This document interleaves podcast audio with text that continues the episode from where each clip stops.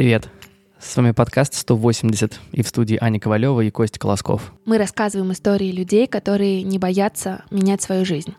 Эти истории вдохновляют нас, и я надеюсь, они будут интересны вам. Мы с Костей очень ценим обратную связь и будем супер благодарны, если вы запостите в сторис Инстаграма то, что вы слушаете наш подкаст.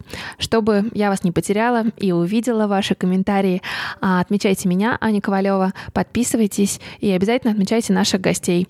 Нам всем очень интересно, что вы думаете об этом выпуске.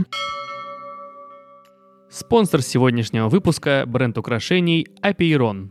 Казалось бы, при чем здесь Гарри Поттер, который предлагает своему другу выпить медовухи? Правильно, ни при чем.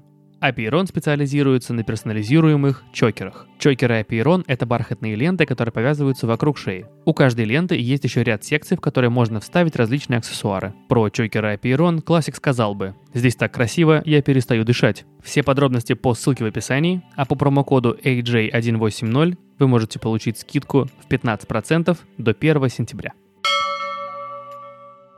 У нас в гостях Катя Петропавловская, более известная как Kate Illustrate. Она один из самых топовых блогеров-иллюстраторов в Инстаграме, и мы сегодня узнаем, как она им стала. Ради своего проекта Катя бросила Google и вернулась в Россию. И теперь она создает крутые иллюстрации для крупных брендов. Из этого выпуска вы узнаете, как начать ценить свое творчество, как начать слушать себя, а не других, а также поймете, что иногда совет друга из бани может резко изменить вашу жизнь. Но об этом подробнее дальше. Катя, привет. Привет. Спасибо тебе большое, что ты даже приехала к нам издалека. Даже не спала всю ночь почти, волновалась. Для наших слушателей скажу, что Катя Петропавловская живет в Нижнем Новгороде, и она у нас э, на гастролях. Катя, расскажи о себе, чем ты занимаешься сейчас. Я иллюстратор, немножко блогер, хотя это такой очень спорный всегда момент, э, потому что о блогерах есть э, много мнений, и больше всего, конечно же, я иллюстратор. Я работаю с э, разными крупными брендами, делаю для них э, маркетинговые имиджи для рекламных кампаний, для соцсетей, упаковки и так далее. То есть ты непосредственно рисуешь эти новые образы, которые потом становятся частью каких-то SMM-компаний? Да. А какой самый, ну, такой самый известный, чтобы примерно представлять себе? Что я самого известного сделала? Да. Но на самом деле было несколько моих любимых проектов. Всегда очень сложно выделить один, потому что потом кто-нибудь обязательно обидится. Наверное, самый яркий и запоминающийся был для L'Oréal Париж. Я создала для них э, коробочку, которую они отправляли инфлюенсерам, э, Тем прессе. самым блогерам, да? Тем самым блогерам. И даже мне именную. Вот. Потом был проект с Биолаж, который, э, это был первый, наверное, проект в таком крупном тираже, который носил мое имя, то есть на упаковке было написано, что специально для Биолаж Kit Illustrate сделала этот дизайн. Как давно ты рисуешь? Пять лет примерно. Но то ты есть... училась рисовать или... Ну, практически нет. То есть вот э, так произошло, что когда я работала в компании, я сидела, мне было грустно вечером, и я написала своему знакомому «хочу рисовать».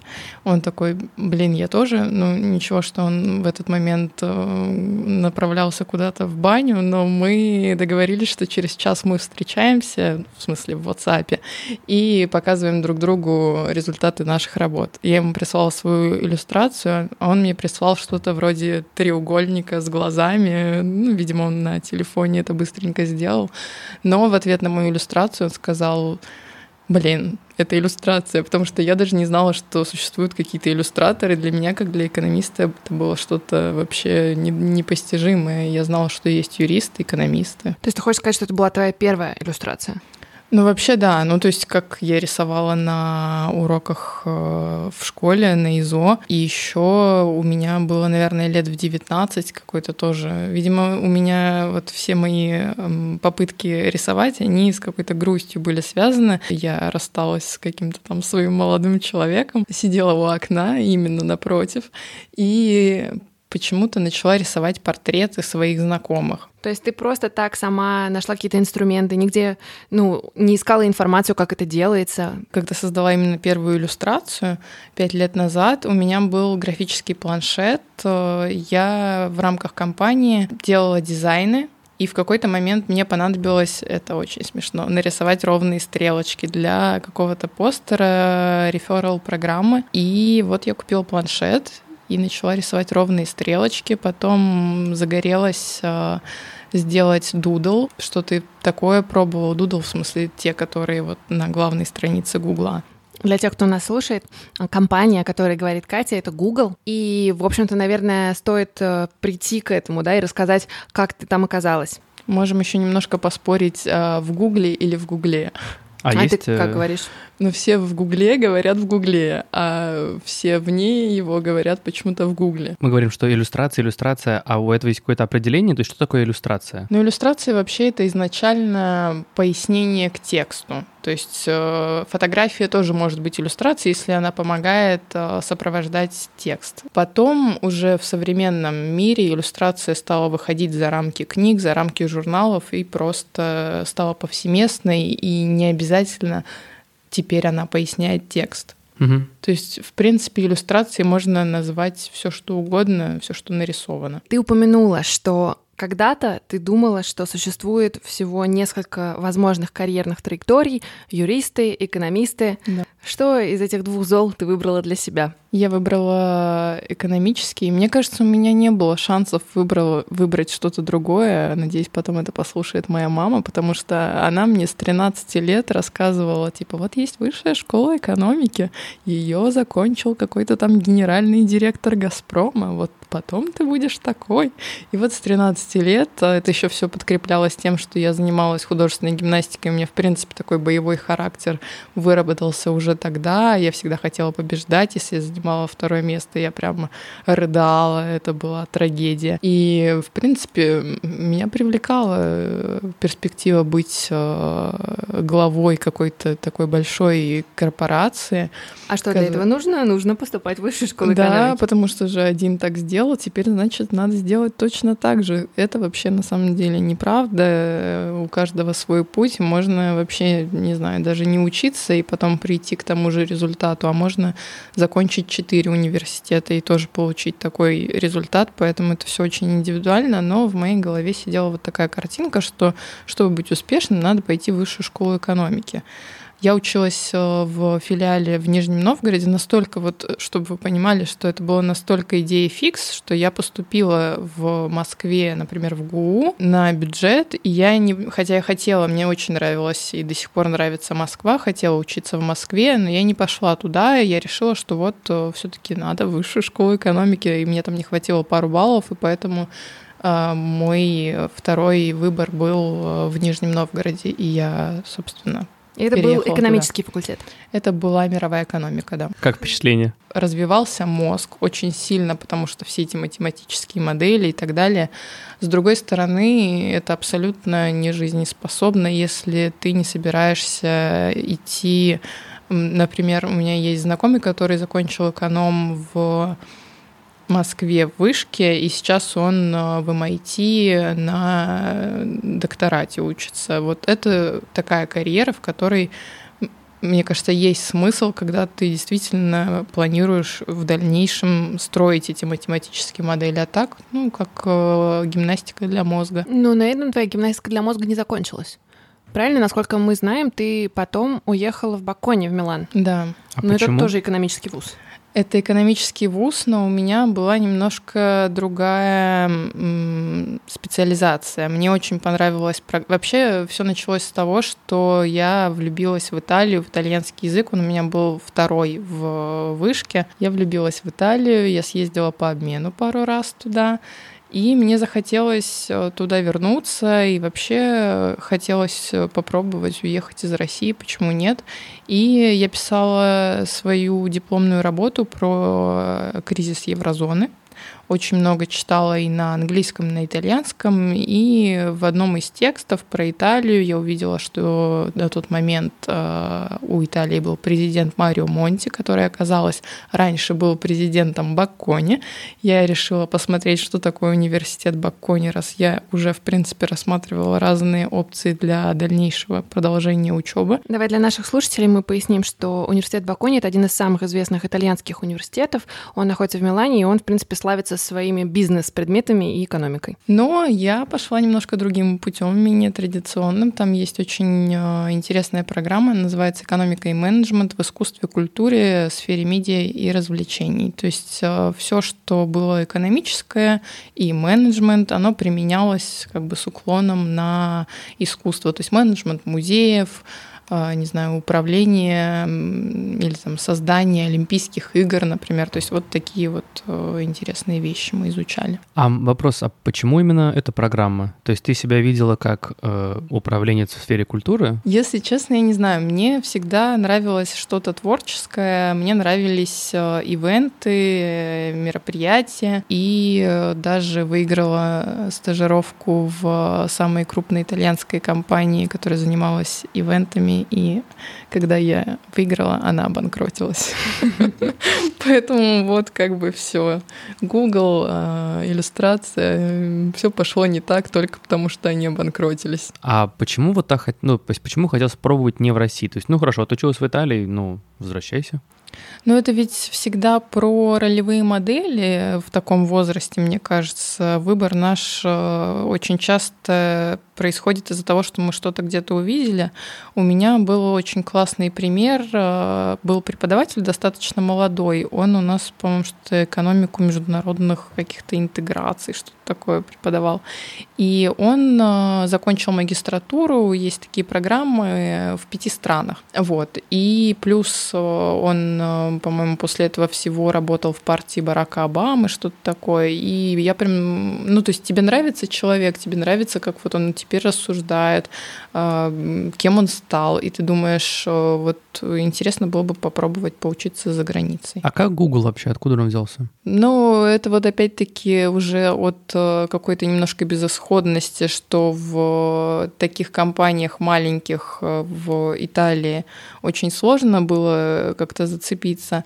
А в международных проще найти позицию в Европе, связанную с твоим языком. Вот, и поэтому я подавала и в Facebook, проходила интервью там. Ну и это был момент, когда IT вот насто... сейчас, возможно, это достигло уже такого мейнстрима, тогда это был такой пик популярности, но не все как бы решались, скажем так, туда пойти. А есть какие-то качества, которыми точно должен обладать будущий гуглер? Быть очень э, открытым. Наверное, это вот есть как бы понятие э, быть гугли, то есть быть э, вот именно в формате Google, и это не обязательно значит быть в футболочке и джинсах и сланцах, приходить в офис. Это значит, что ты готов помочь ближнему, условно, да, своему коллеге по работе, ты не откажешь. Это не позиция того, что там вот я работаю на результат, я должен там получить э, продвижение по службе, а все остальные как бы идут лесом. То есть э, мы все всегда друг другу помогали. Даже вот элементарно такие вещи, мне кажется, которые практически, ну, по крайней мере, кому я не рассказываю в России, они кажутся невозможными. Когда я стала уже там, собирать все документы и так далее, уже понимала, что мне надо приехать туда и где-то остаться, потому что мы были во Вроцлаве два дня, а потом улетали на месяц э, в Дублин на анбординг и надо было где-то пожить, чтобы не снимать квартиру как бы сразу на месяц и платить за месяц, который ты по факту там не будешь. И было очень много предложений от э, коллег э, будущих остаться у них. Мне мой будущий коллега оставил э, ключи там на своем столе. Я пришла, взяла ключи, мне сказали адрес. Я просто у него остановилась. Он сам был на тот момент в Москве. То есть э, и потом, когда я уже э, есть такое понятие гуглер, а есть нуглер, то есть но, новый гуглер, и всегда нуглеру присваивают бади, то есть э, тот, который будет ему помогать с интеграцией в компанию. Некого и, ментора. Да, ну, такого начального, который первые две-три недели будет тебе помогать с какими-то вопросами. И все охотно берут э, этих новых людей и обязательно к себе э, говорят, не надо там никакого отеля снимать, оставайся у меня.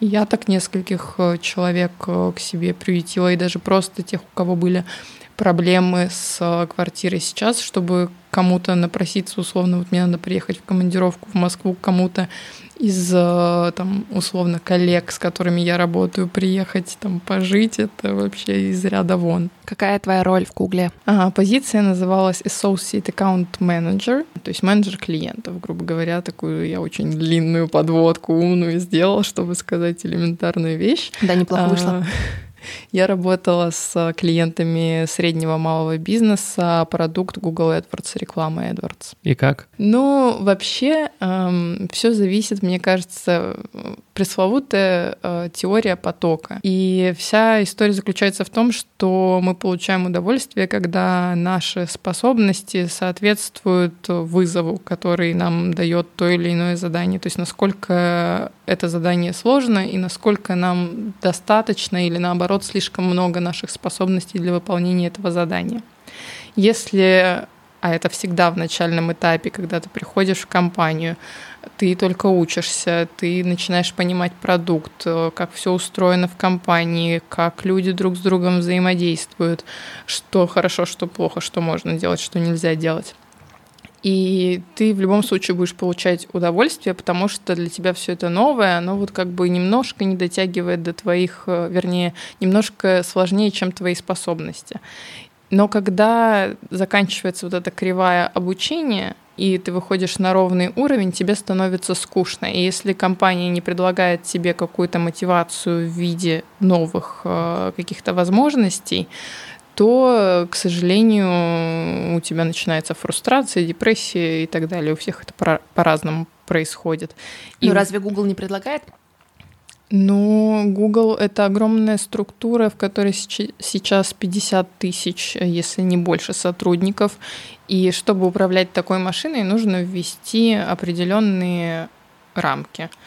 А, например, повышение можно получить там не ранее, чем через какое-то количество времени. А ты сколько проработала там? Один год. Угу. Это было еще рано до повышения. Ну, то есть самое раннее повышение, например, а, полтора года, два года.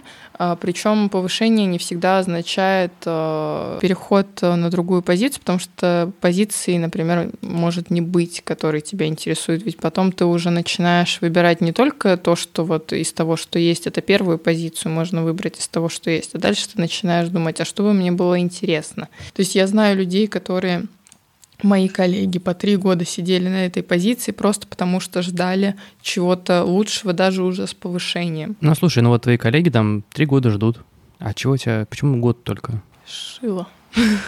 Ну, серьезно? То есть что, что, что, получается, в Гугле было настолько не так, что тебя, что ты за год решила, как бы, ладно, это не мое. Да, я через пол, через четыре месяца я была уже готова. И у меня, кстати, есть э, коллега бывший, который помогал мне с подготовкой к интервью. А, он ушел через 4 месяца. Ну, просто потому что он больше не мог. И точно так же я больше не могла выполнять эти одно и то же, одно и то же каждый день. То есть э, я бы ушла, наверное, через 4 5-6 месяцев, но э, мой друг, э, с которым мы, кстати, начинали развитие проекта Kate Illustrate, сказал, надо ждать, надо, надо ждать, надо ждать деньги. А, ну окей. Ну, то есть на, там, на выходе через год э, ты получаешь определенные плюшки, бонусы и все дела.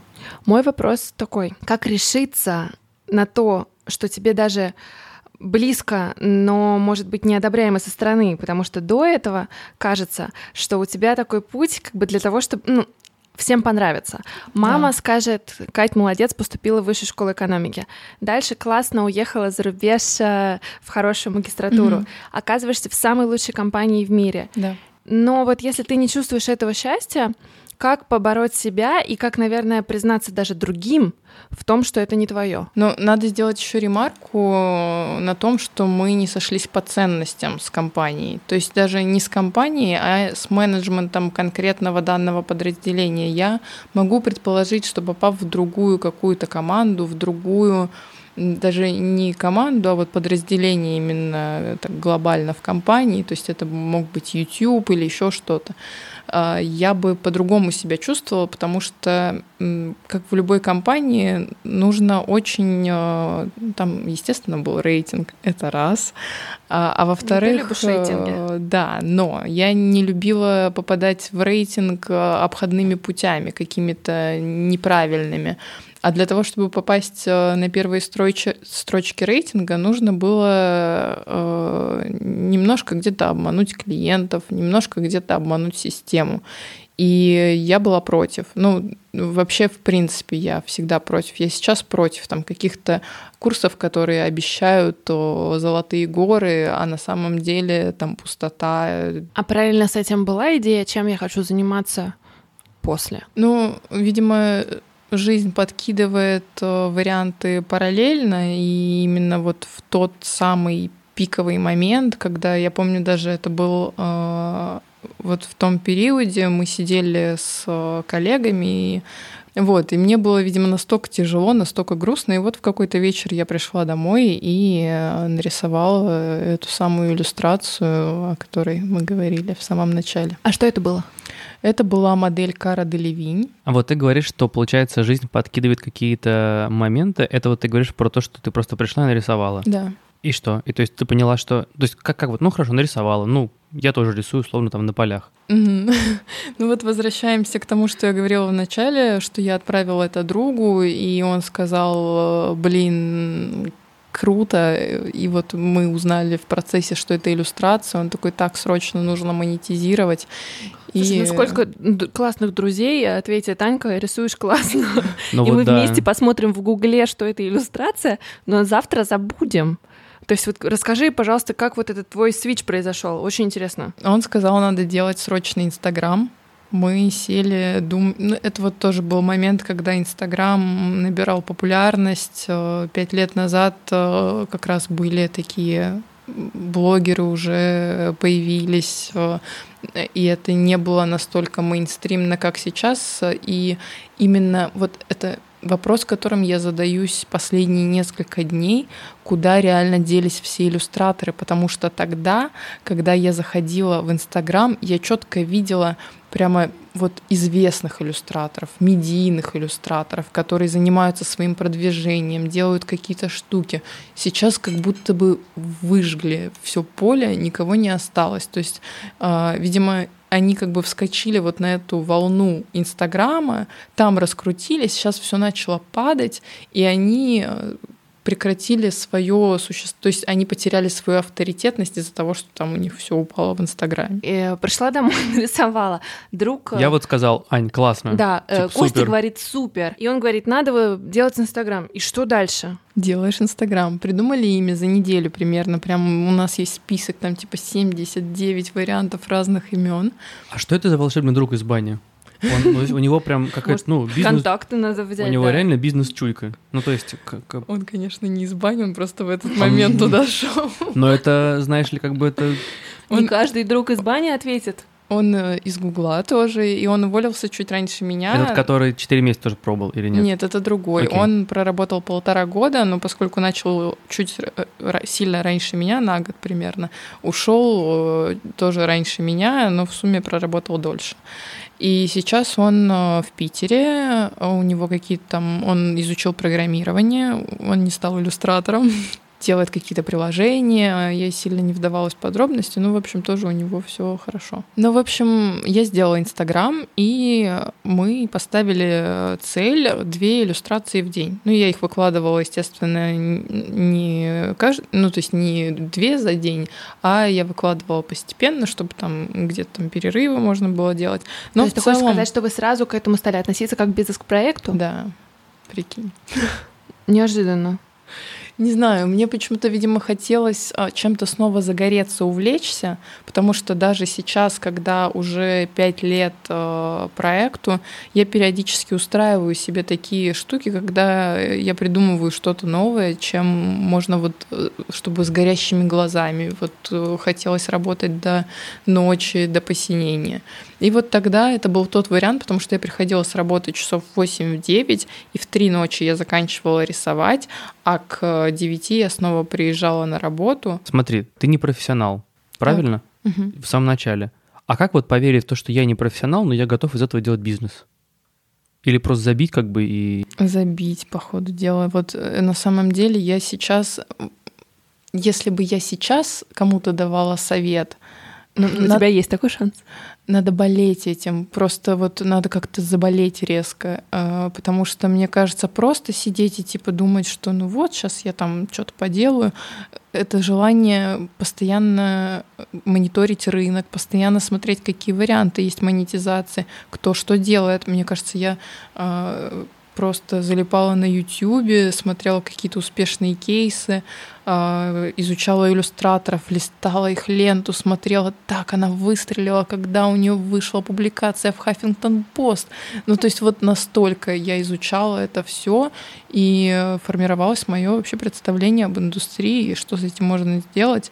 И плюс всегда хорошая тема а, создавать что-то на стыке, то есть, с одной стороны, я вроде бы иллюстратор, с другой стороны, э, я персонаж, да, то есть я какая-то личность, который, у которой есть история. То есть я могу просто рисовать, но про себя ничего не рассказывать.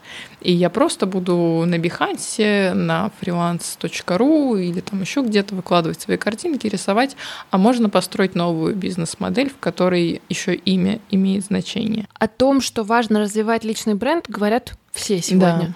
Абсолютно. Все говорят, нужно быть личностью, нужно рассказывать о себе. Но как этот социальный капитал набрать? Можешь своим опытом поделиться? Через разные каналы. У меня было представление совершенно сразу, что это не только соцсети, это не только Инстаграм.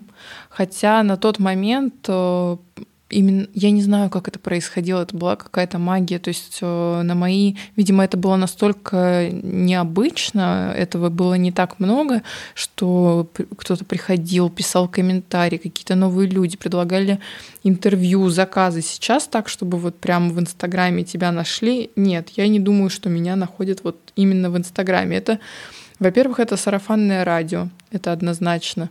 Это СМИ, то есть нужно постоянно присутствовать в каком-то более широком инфополе, чем э, Инстаграм, потому что есть ну, огромное... как ты это делала?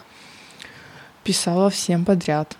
Писала, здравствуйте, я Кейт Иллюстрей. Прям как тебе. Да, кстати, Катя мне сама написала, это правда. То есть ты писала холодным контактом, что это я, я да. занимаюсь вот этим, мне хотелось бы о себе рассказать. Да. И отвечали? А, наверное, процентов 20 в начале что-то из этого получалось. А, какие-то региональные СМИ обо мне писали. То есть э, для меня еще важно было для того, чтобы поверить в себя, создать вокруг себя вот искусственно эту активность, что вот раз они захотели обо мне написать, значит, я действительно э, что-то стоящее делаю, значит, есть потенциал. То есть это принцип домино, когда ты запускаешь эту, да. как называется, да. Пирам... не пирамидку, а падающие штучки. Да, точно, абсолютно. Я вот буквально пару недель назад, э, ну или там месяц назад, э, шла и записывала своему менеджеру аудиосообщение о том, что Господи, остановите этот снежный ком. Хотя, хотя на самом деле я сама его запустила, то есть я в какой-то момент настолько активно начала везде э, себя пиарить, предлагать э, что-то делать, что оно как домино вернулось тройным размером с предложениями и так далее. А не сложно вообще предлагать себя, свои услуги, особенно когда ты не являешься профессионалом и, получается, еще вот только пару месяцев работал в Гугле? А, в самом начале было сложно, и было очень много мыслей о том, что «А что обо мне подумают.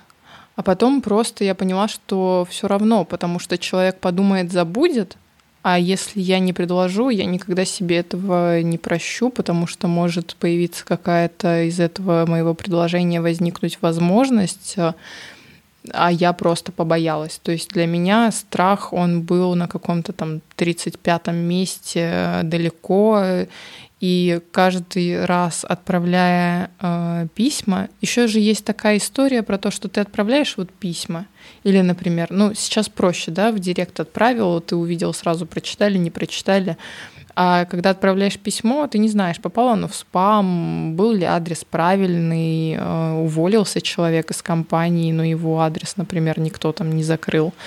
И тогда ты начинаешь думать, что проблема в тебе. Но когда ты вдруг э, решил заниматься пиаром, ты еще можешь прочитать несколько книжек, в которых ты узнаешь о том, что есть специальные программы, которые отслеживают, что же потом стало с твоим письмом. Например, его открыли пять раз в Монреале, потом в, на Бали, потом человек наконец-то вернулся на работу в Москву, и еще и больше не открывает, например, твое письмо, ты делаешь follow-up, он его открывает в Москве и тебе отвечает. Угу, то есть ты так отслеживала письма? Да, до сих пор. Да, то есть если ты однажды кому-то написала, и тебе кто-то не ответил, бойтесь. То вам придет еще 50 follow-up ов. Ну, на самом деле, если я вижу, что совсем э, там открыли один раз, не заинтересовались, напишу еще раз, и потом, наверное, только через полгода, там год вернусь к этому вопросу. Если а если отказывают? А если отказывают, ну тебе же не говорят, что типа ты урод и все плохо, иди отсюда, куда ты лезешь. А тебе говорят, здравствуйте, а сейчас а, необходимости в таких услугах нет. То есть это же не, это реально может быть так, что необходимости в таких услугах ну, то есть нет. ты видишь в этой ситуации скорее позитив, и, ну, потому что часто, когда тебе говорят, в твоих услугах необходимости нет, люди что слышат? Идите, закройте двери и больше никогда сюда не приходите. Ну, это да, такое мнение может быть до поры до времени, пока вдруг тебе через полгода не вернутся и не скажут, а давайте сделаем что-нибудь. И таких случаев было много. И у меня есть, например, самый э, постоянный клиент, который э, ко мне вернулся через полгода. Сначала мы сделали пост в Инстаграме, а потом мы сделали э, очень большой проект, а потом в следующем году сделали еще два проекта и работаем до сих пор, дружим. Поэтому и таких случаев очень много, когда говорят, а сейчас не актуально, а потом и потом возвращаются, и, и ты работаешь, и понимаешь, что дело-то не в тебе, а в том, что в компании есть какие-то потребности. Никто не может... Ну, то есть есть компании, которые могут э, искусственно создать проект для тебя, но чаще всего у них либо ты когда написал, либо зарождающаяся какая-то задача есть, либо они кого-то активно ищут, либо им действительно не надо, и они потом, возможно, к тебе вернутся, если им понравится. Как пришел первый клиент к тебе как к иллюстратору? И сколько времени прошло в промежутке между тем, как вы с другом из бани запустили Инстаграм и появились... Из бани мы его прям запустили. Да, из-за бани, да. И появились реальные первые деньги. Неделя. Две. Неделя? Неделя? Две недели. Две недели? Да. Но это опять-таки сила Инстаграма тогда, сила хэштегов, которые были. Сила того... у вас были хэштеги? I want money. Типа того. Слушай, даже не помню, какие там были. Ну, типа Рисую типа, за еду. Мне даже заплатили, ну, это я сама столько попросила, 20 долларов, потому что я не знала, как оценить свои вообще услуги, и для меня это, это было... Это, кстати, хорошо, просто мы тоже об этом да. поговорим. Да. Но расскажи историю, да. Пришла девушка-блогер, сказала, ей нравится, что я рисую, и хочет шапку для своего блога, тогда еще блога, в смысле сайта. Вот, и я сказала ей 20 долларов э, и нарисовала иллюстрацию, и все понравилось. Почему 20 долларов и как ты определила стоимость своей первой работы? Блин, вообще не знаю, потому что 50 было страшно просить. А синдрома самозванца не было? Когда отправляешь сначала 20, потом да и за 10 готово. А если у вас 5 есть, и за 5 нарисую. Ну, видимо, вот эта вот э, история, когда мне говорили все детство ты самое лучшее, она сработала в этом плане на руку мне. То есть какое-то время она работала местами против меня, а тут э, самоуверенность такая немножко. А когда работал против? Против, когда пыталась э, быть самой лучшей, но как бы для других, не для себя. Угу. Интересно, а когда ты поняла, что нужно быть самой лучшей для себя, а не для других? Это было эм, то, о чем мы еще не говорили, это то, когда я уволилась и уехала во Вьетнам. И, в общем, там не комнатные условия, там вообще совершенно другое общество. То есть даже комнатные условия, я говорю про людей, которые тебя окружают. То есть ты определенные э, категории людей привык, они успешные, они к чему-то стремятся, и тут ты оказываешься среди людей, которым достаточно разносить листовки и которым, в принципе, норм работать гидами, э, да хоть всю жизнь. И тебе в таких условиях нужно самой себя мотивировать, тебя среда уже не мотивирует. При этом параллельно ты знакомишься в любом случае с людьми, и тебе надо как-то представляться. И когда меня спрашивали, ну, типа, чем ты занимаешься, я говорила, что я иллюстратор. И вот все-таки тот момент, который я говорила, что иллюстраторы были вот не очень-то популярными, это вообще направление было достаточно неизвестным. Сейчас, благодаря СМИ, очень много появилось историй про иллюстраторов и так далее. Не без твоего участия? Не без моего, точно. И тогда это было типа что типа ты просто сидишь, рисуешь и, наверное, там голодаешь. И зарабатываешь по 20 долларов. Точно. И, и и ты начинаешь в себе сомневаться, а правильно ли я сделал выбор, а действительно ли у меня получится. И, а вообще я кто? Я иллюстратор, а почему меня должны определять как иллюстратора? Вообще, причем тут то, чем я занимаюсь, и тот набор качеств, которыми я обладаю для общения с этим человеком, как это вообще связано. То есть, другими словами, ты — это больше, чем твоя профессия или текущая должность. Абсолютно. Но раньше я этого не понимала. Мне казалось, что вот э, вуз, в котором я учусь, определяет мою личность. Компания, где я работаю, определяет то, кто я есть. Как бы что стало триггером того, что ты по-другому стала задавать себе этот вопрос? Я поняла на самом деле вот в момент, когда то есть у меня возникло противоречие еще от того, что я потом пошла работать в стартап. Ну, он как бы немножко во Вьетнаме, не во Вьетнаме, потому что один из основателей был во, во Вьетнаме, другой в Америке. И тут я стала директором по коммуникациям. И тут э, на тебя по-другому смотрят. Я не изменилась, но от того, как я себя назвала, изменилось отношение ко мне. Для меня это было просто э, дико. И непонятно, почему люди так сильно цепляются за вот эти ярлыки. И началась работа по их снятию как с луковицы. Немножко раз, два, один, второй. Я не карьеристка, я там не самая лучшая, я могу в каких-то моментах быть не самой лучшей.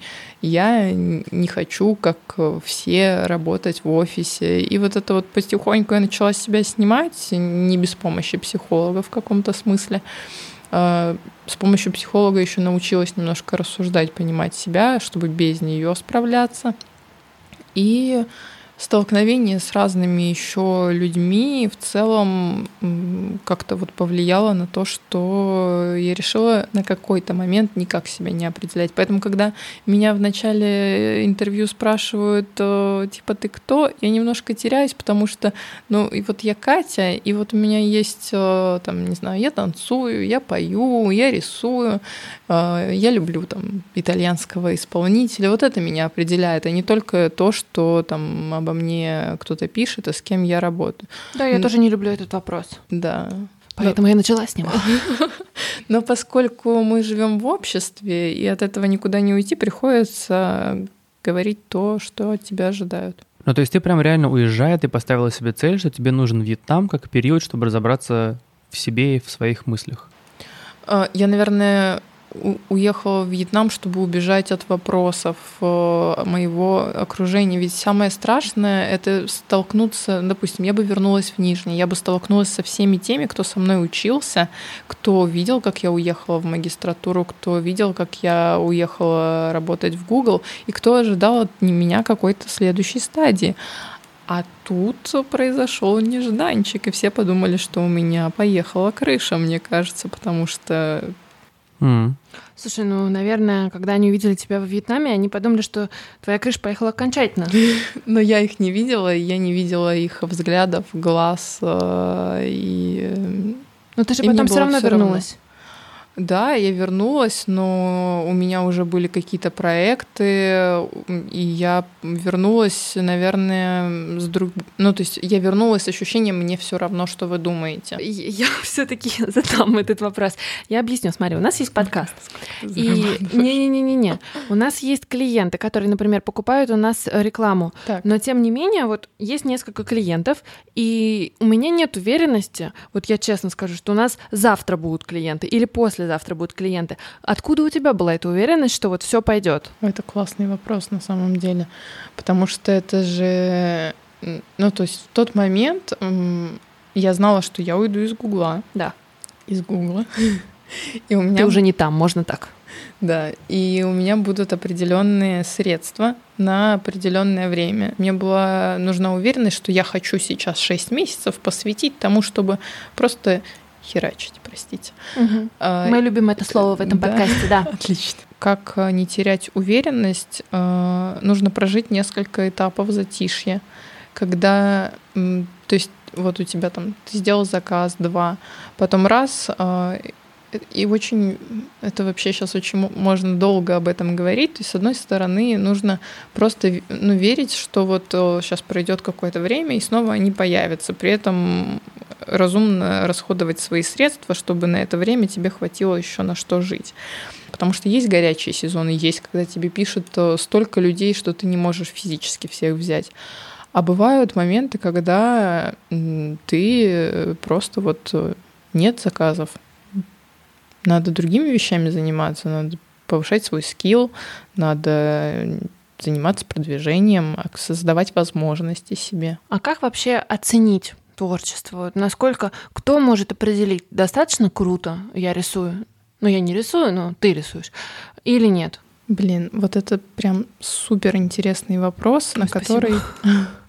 Ты так на все мои вопросы говоришь.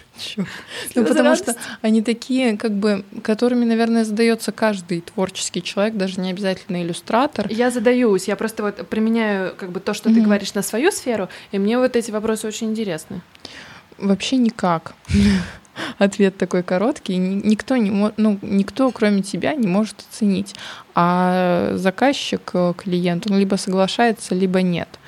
И, э, наверное, в твоей голове как-то ценник должен соответствовать э, реальности, то есть ты должен быть уверен в том, что ты действительно можешь запросить такую сумму. Дай другим практический совет с высоты своего собственного опыта, как не бояться менять свою жизнь. Закрыть глаза и делать, наверное, так. э, Вот так она рисует. Теперь я понял ее секрет. закрыв глаза. Блин, каждый, каждый случай индивидуален. Просто нужно верить э, в то, что ты делаешь, э, продолжать это делать. И даже если не веришь, продолжать делать. И э, самое важное в моем опыте, то, что я понимаю, это то, что я некоторые моменты прожила несколько раз, прожила несколько раз отсутствие заказов, прожила несколько раз какие-то свои внутренние там, сомнения. И когда после зимы каждый раз наступает весна, ты понимаешь, что есть какая-то закономерность. И если ты будешь долго что-то делать, то ты поймешь эту закономерность, и дальше все начнет получаться гораздо проще, потому что голова повернется на 180 градусов. Спасибо тебе огромное. Вам спасибо. Спасибо. Спасибо, что послушали этот выпуск. Мы с Костей очень ценим обратную связь и будем супер благодарны, если вы запостите в сторис Инстаграма то, что вы слушаете наш подкаст. Чтобы я вас не потеряла и увидела ваши комментарии, а, отмечайте меня, Аня Ковалева, подписывайтесь и обязательно отмечайте наших гостей. Нам всем очень интересно, что вы думаете об этом выпуске. Если вам понравился этот выпуск, мы советуем послушать наше интервью с Машей Янковской. Спасибо, что были с нами. Это был подкаст 180 градусов. До встречи через неделю. Производство Brainstorm FM.